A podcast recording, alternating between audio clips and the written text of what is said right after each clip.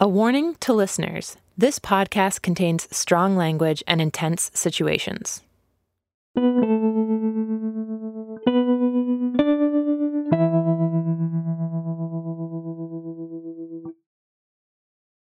On March 30th, 2016, Hennepin County Attorney Mike Freeman walked up to a podium in a crowded Minneapolis courthouse. Good morning. We have a great deal of important information to share, and I ask for your patience and cooperation over the next 30 minutes. I was there to cover this. It was so packed with people. I had to watch from another room where they were showing Freeman's remarks on a huge screen. First, I want to extend my sincere condolences to the Clark family. Jamar Clark deserved an opportunity for a full and productive life. We are saddened that this tragic incident means he won't have that opportunity. Jamar Clark was a 24 year old black man. He'd been killed by police during a struggle on a Minneapolis street four months before. Exactly what happened that night is still unclear. The officers involved said Clark had reached for one of their guns. Some witnesses disputed that claim. Reham and I covered that shooting and the protests that racked the city in the days and weeks afterwards. Demonstrators set up a camp outside a police precinct on Minneapolis's north side, near where Clark was killed. The precinct responded by building fences and barricades to block their front door. Protesters lit fires at the camp around the clock for days on end. People huddled around them in the cold and called for justice. Police shut down the camp after 18 days. It took four months for Freeman to announce his decision on charges. The Twin Cities were waiting to hear.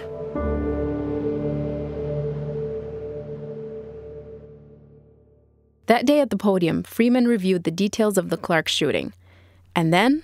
Accordingly, the Hennepin County Attorney's Office has concluded that criminal charges are not warranted against either Officer Mark Ringgenberg or Officer Dustin Schwarze.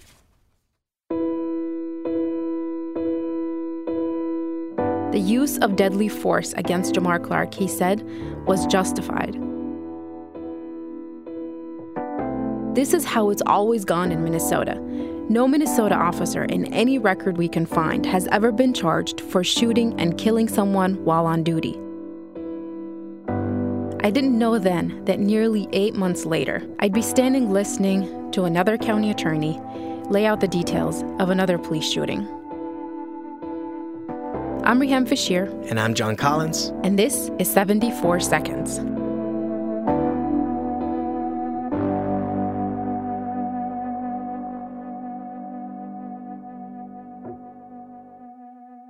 We're reporters with Minnesota Public Radio. In this podcast, we're telling the story of the shooting of Philando Castile and its aftermath. For the full story, start with episode one. We've been talking about Jamar Clark because the way the Clark case unfolded, with the protest camp outside the police precinct and the decision not to charge, it all shaped how the community responded to Philando's death. Last episode, we walked you through the night Philando Castile was shot. We're picking up right there again, that night, as the crowds gathered at Larpenteur and Fry in Falcon Heights. Stay with me. We got pulled over for a busted tail light in the back. And the police just That night, the video popped up on Misha Grimm's Facebook feed. As soon as she saw Philando Castile's blood soaked white t shirt, she turned it off. She did not need to see anymore. Um, so yeah, I do remember watching it and and being absolutely horrified. Grimm is one of the founders of Black Lives Matter Minneapolis. She's 26.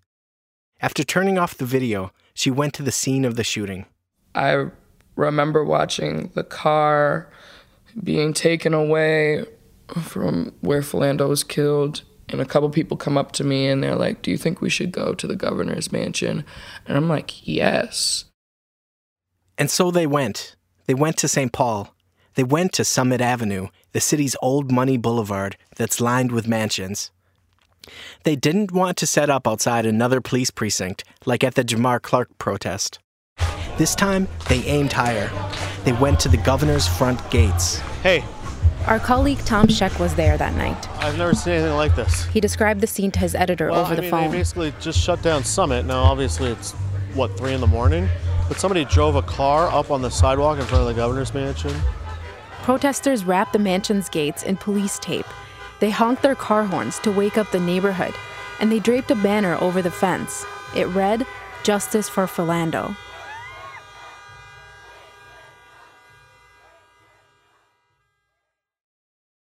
Overnight, Philando's name went everywhere.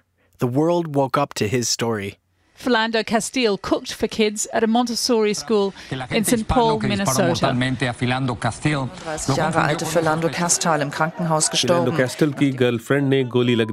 Times revient justement sur la vidéo de Diamond Reynolds, la petite amie de Philando Castile. Just after dawn in Minnesota, Valerie and Clarence Castile, Philando's mother and uncle, were interviewed by CNN's Alisyn Camerota. We've seen so many videos like this, certainly in my line of work, but this one, I have to tell you, is different. And in part, it's because his, his girlfriend was live streaming it. And so you saw her reaction, you saw her four year old daughter's reaction in the back seat, and you saw your son's reaction. Have All you spoken to his girlfriend? We can't locate her. No one knows where she is. The last time I saw her is when my daughter and I came up on the scene, and she was in the back seat of the uh, Falcon Heights. Falcon House Police Department's police car, and they wouldn't even let us get close enough to her to even talk with her. Back at the governor's mansion, the sun continued to rise, word continued to spread, the crowd continued to grow. The NAACP was getting ready for their press conference. And then, at 9 o'clock, I'm the woman who recorded the video. I'm the one, my daughter is the one that was there. Diamond arrived. I don't know if she even slept. She'd spent part of the night in an interrogation room at the Roseville Police Department with her four year old daughter. They'd taken her statement. Then, one of the investigators had given her $40 of his own money because the groceries she and Philando had picked up had been towed away with his car as evidence. Police had dropped her and her daughter off at home in the middle of the night. They'd taken her phone as evidence too, which is why no one had been able to reach her. People swarmed around her. She was not up at a podium. She was right in the middle of the crowd, telling her story again. Because I wanted everybody in the world to see what the police do and how they roll. And it's mm. not right. It's not acceptable. People were shouting questions and offering support as she went over the details of what had happened only 12 hours before. I will not be able to sleep until I get justice. I need justice. I need peace. I want justice. I want peace. I want justice. And even after justice, this will never go away. Listen. Listen. And standing outside the mansion, Diamond called on Minnesota's governor, Mark Dayton, to take action.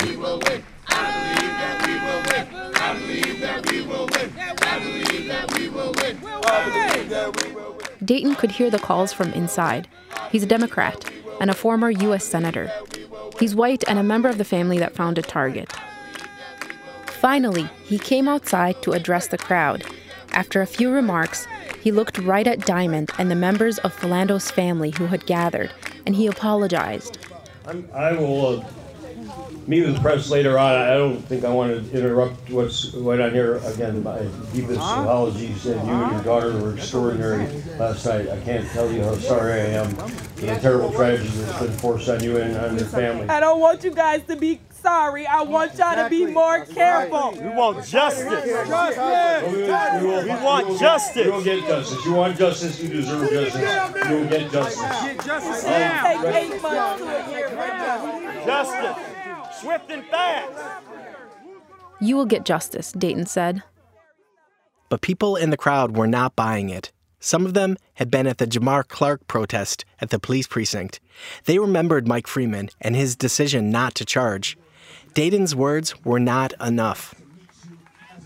Immediately, Pastor Danny Givens, a Black Lives Matter activist, called the governor out. Givens had known Philando Castile. He'd seen him just the week before, playing chess in a garage with some friends. Givens told the governor, You keep telling us you're gonna do something. I sat at the table with you. I just want you to put some action on it. Put some respect on our people's names.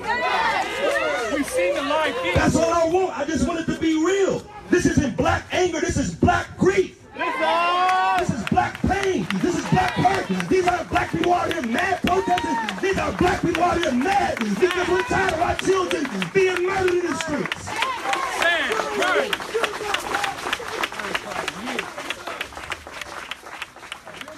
Governor Dayton stood there through the rest of the NAACP press conference. At some point, he left, and five hours later, he got in front of another microphone, this time at the state capitol. There, Dayton took his comments from that morning even further.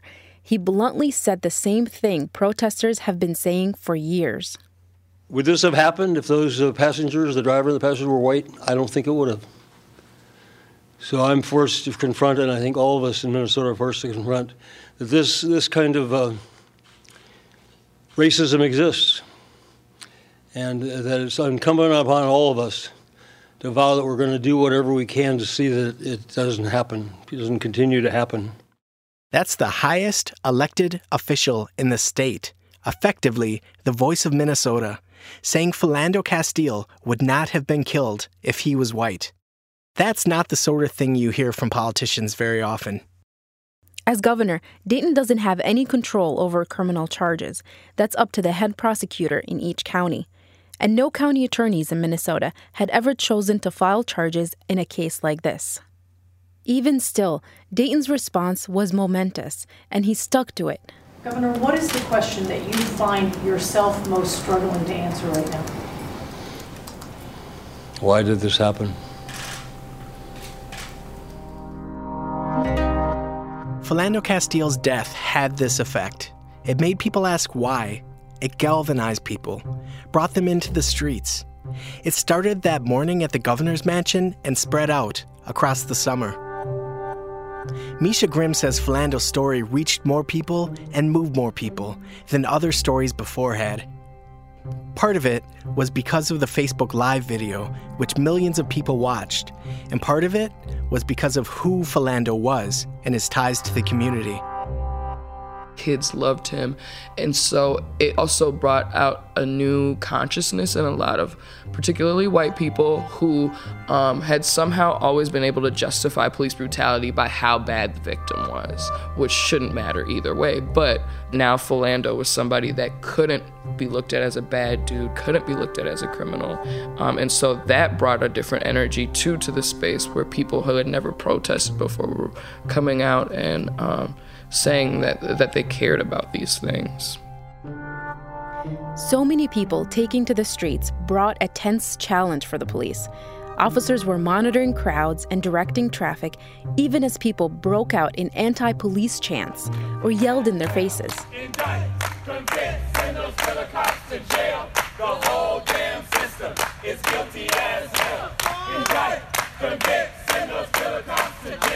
The is guilty as hell. Indict, send those killer cops to jail.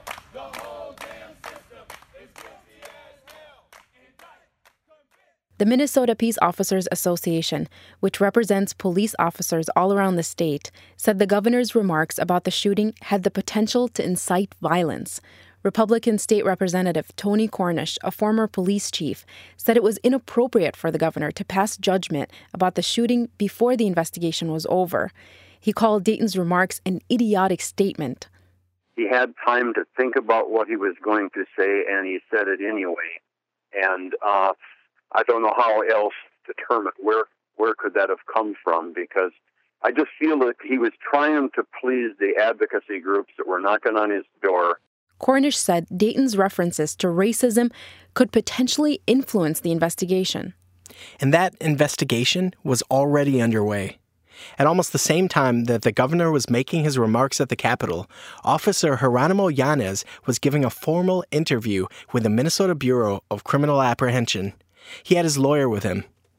Yanez told investigators that he remembered the gun smoke that night, the bright flashes from the muzzle, a couple of pops. He told them he could only remember the last two shots. He fired seven. His attorney, Tom Kelly, said in an interview that race was not a factor in the shooting. I can tell you emphatically that race had nothing to do with this incident and how this incident played out. What drove this incident was the presence of a gun. Officer Yanez was reacting to the actions of Mr. Castile, and it's tragic that, uh, that the result of that uh, was the death of Mr. Castile. That night, more than a thousand people gathered for a vigil at the elementary school where Philando Castile had worked. He, I keep saying is, he is a very peaceful, gentle man. I think kind of Mr. Rogers with dreadlocks. and my first reaction was, oh no, not this gentleman. Not this really kind profoundly gentle and thoughtful and responsible man. I want his life to stand for something, but I would rather that he were alive. But things weren't just unfolding in Minnesota. Tensions were high all across the country after Philando Castile's death. There were protests everywhere. Remember, his death came one day after Alton Sterling was killed by police in Baton Rouge, Louisiana. Just after 9 p.m., people were still at the vigil when news started to filter out. Something else had happened another shooting. This time, police had been killed. The details were scattered, but they painted a horrifying picture. Uh, we are covering something of a national emergency that is unfolding in the city of Dallas, Texas. We'll stay that night, at a protest in Dallas, a sniper had opened fire on the police officers in the crowd. We're getting reports of shots fired at a rally in Dallas, Texas. That's the minimal information. That's actually the he most killed five officers now. that night and wounded seven. Shootings of black men in Louisiana and in Minnesota in recent days. The snipers hit 11 police officers, at least five of whom are now dead, making it the deadliest day in law enforcement since September 11th. After these three days, Alton Sterling, Philando Castile, the Dallas police officers, back to back to back, the whole country was rattled. People wondered what would happen next.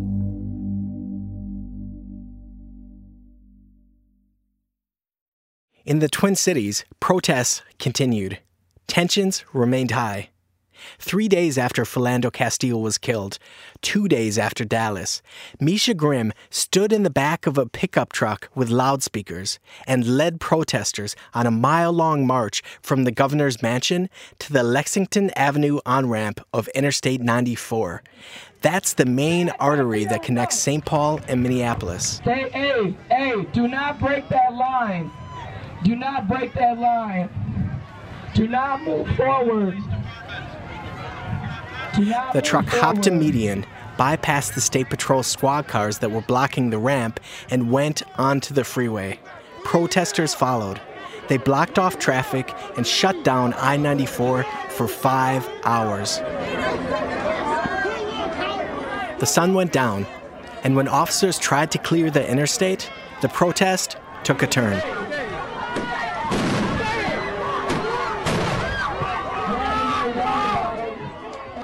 The media collective Unicorn Riot streamed it all live. People on overpasses threw rocks and pieces of rebar at police. The officers used smoke bombs to try and disperse the crowds. Police say 21 officers were injured that night. 46 people were charged with third degree riot.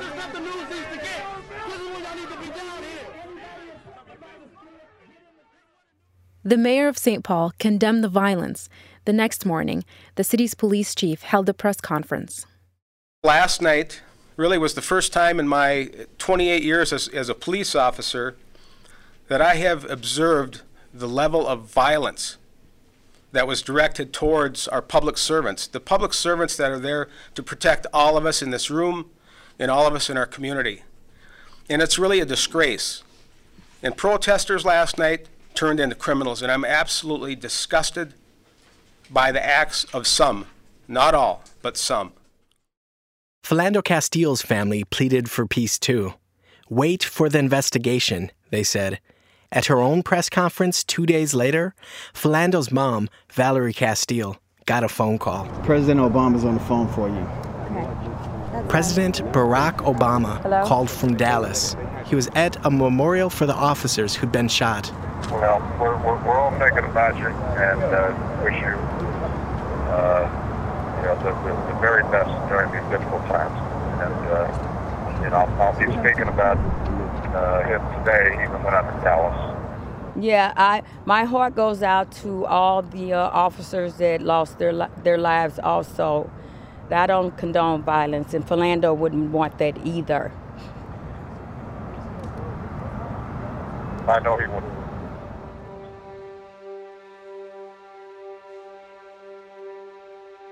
July continued, marked by protests and demonstrations. Crowds stayed at the governor's mansion around the clock. There was a children's march.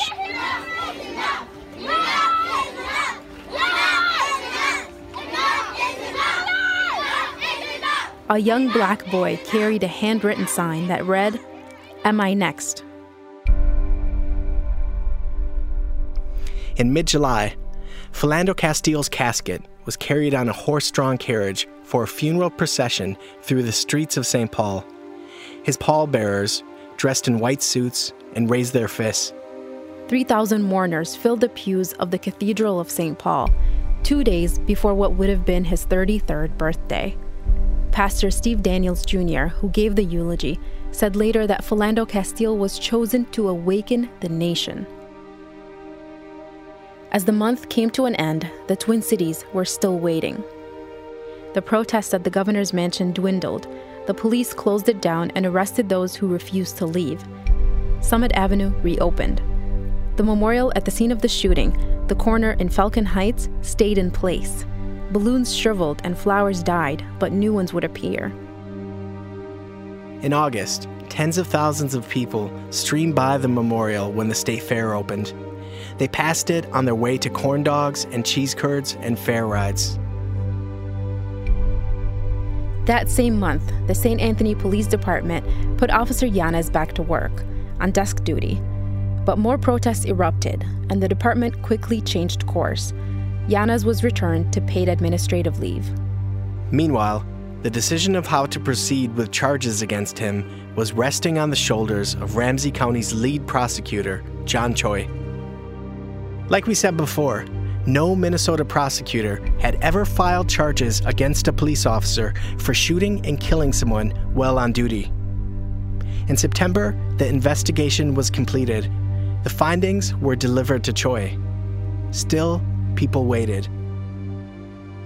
In October, Valerie Castile, Philando's mother, marked the three month anniversary of his death at the corner of Larpenteur and Fry. No, we don't know when uh, charges will be decided on. All we can do is just be patient and wait and let them make a thorough investigation because we don't want to leave any room for a mistrial or anything of that nature. Take as much time as you want to, be as thorough as you have to be, and with that being said, justice will be served. The whole world is watching Minnesota.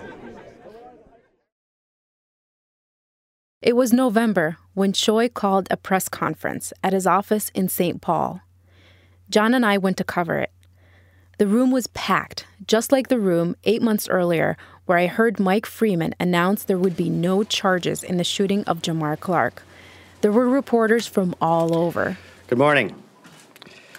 Today, I want to inform the public about the outcome of our prosecution review of the BCA's investigation regarding the death of Philando Castile, which occurred the evening of July 6 in Falcon Heights, Minnesota. Choi started reviewing the case.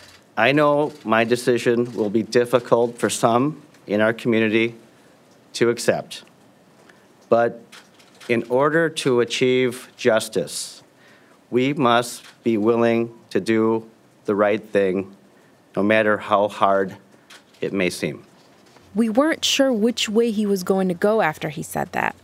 And then, Based upon our thorough and exhaustive review of the facts of this case, it is my conclusion that the use of deadly force by Officer Yanez was not justified, and that sufficient facts exist to prove this to be true.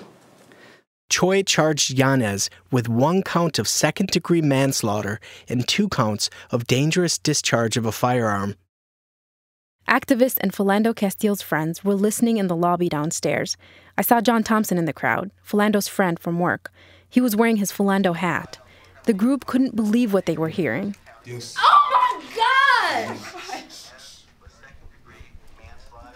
Oh, I have given Officer Yanez every benefit of the doubt on his use of deadly force, but I cannot allow the death of a motorist who was lawfully carrying a firearm under these facts and circumstances to go unaccounted for. This was new for everyone.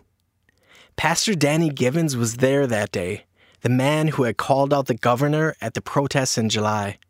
He felt this time had been different because of Diamond Reynolds' video and because of the pressure protesters put on those in power. We had him on the radio right after Choi's announcement. Just in having him charged, I mean, is is a victory, you know, along this journey. And I know it's just one of many victories that we still are pressing towards ahead, but it's it's a victory towards justice. Uh, and uh, it's just, I'm kind of speechless too, because it's, it's it seems surreal. John Lazoya from the National Latino Peace Officers Association came on our air too.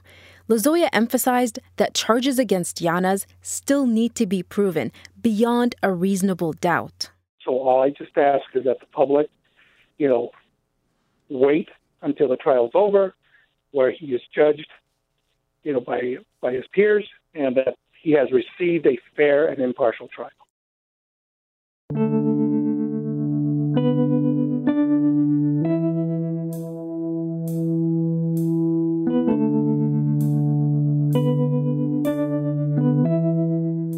Next time on 74 Seconds. That trial begins. We look at the prosecution, the defense, and what might happen.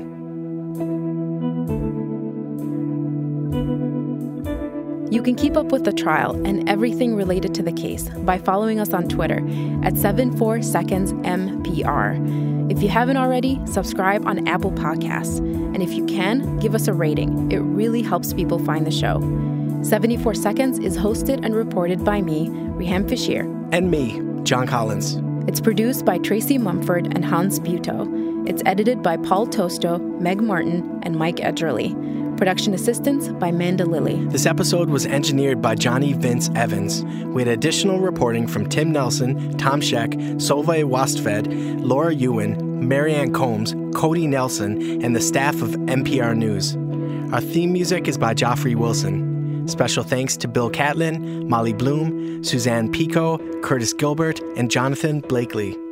74 Seconds is a production of MPR News and American Public Media.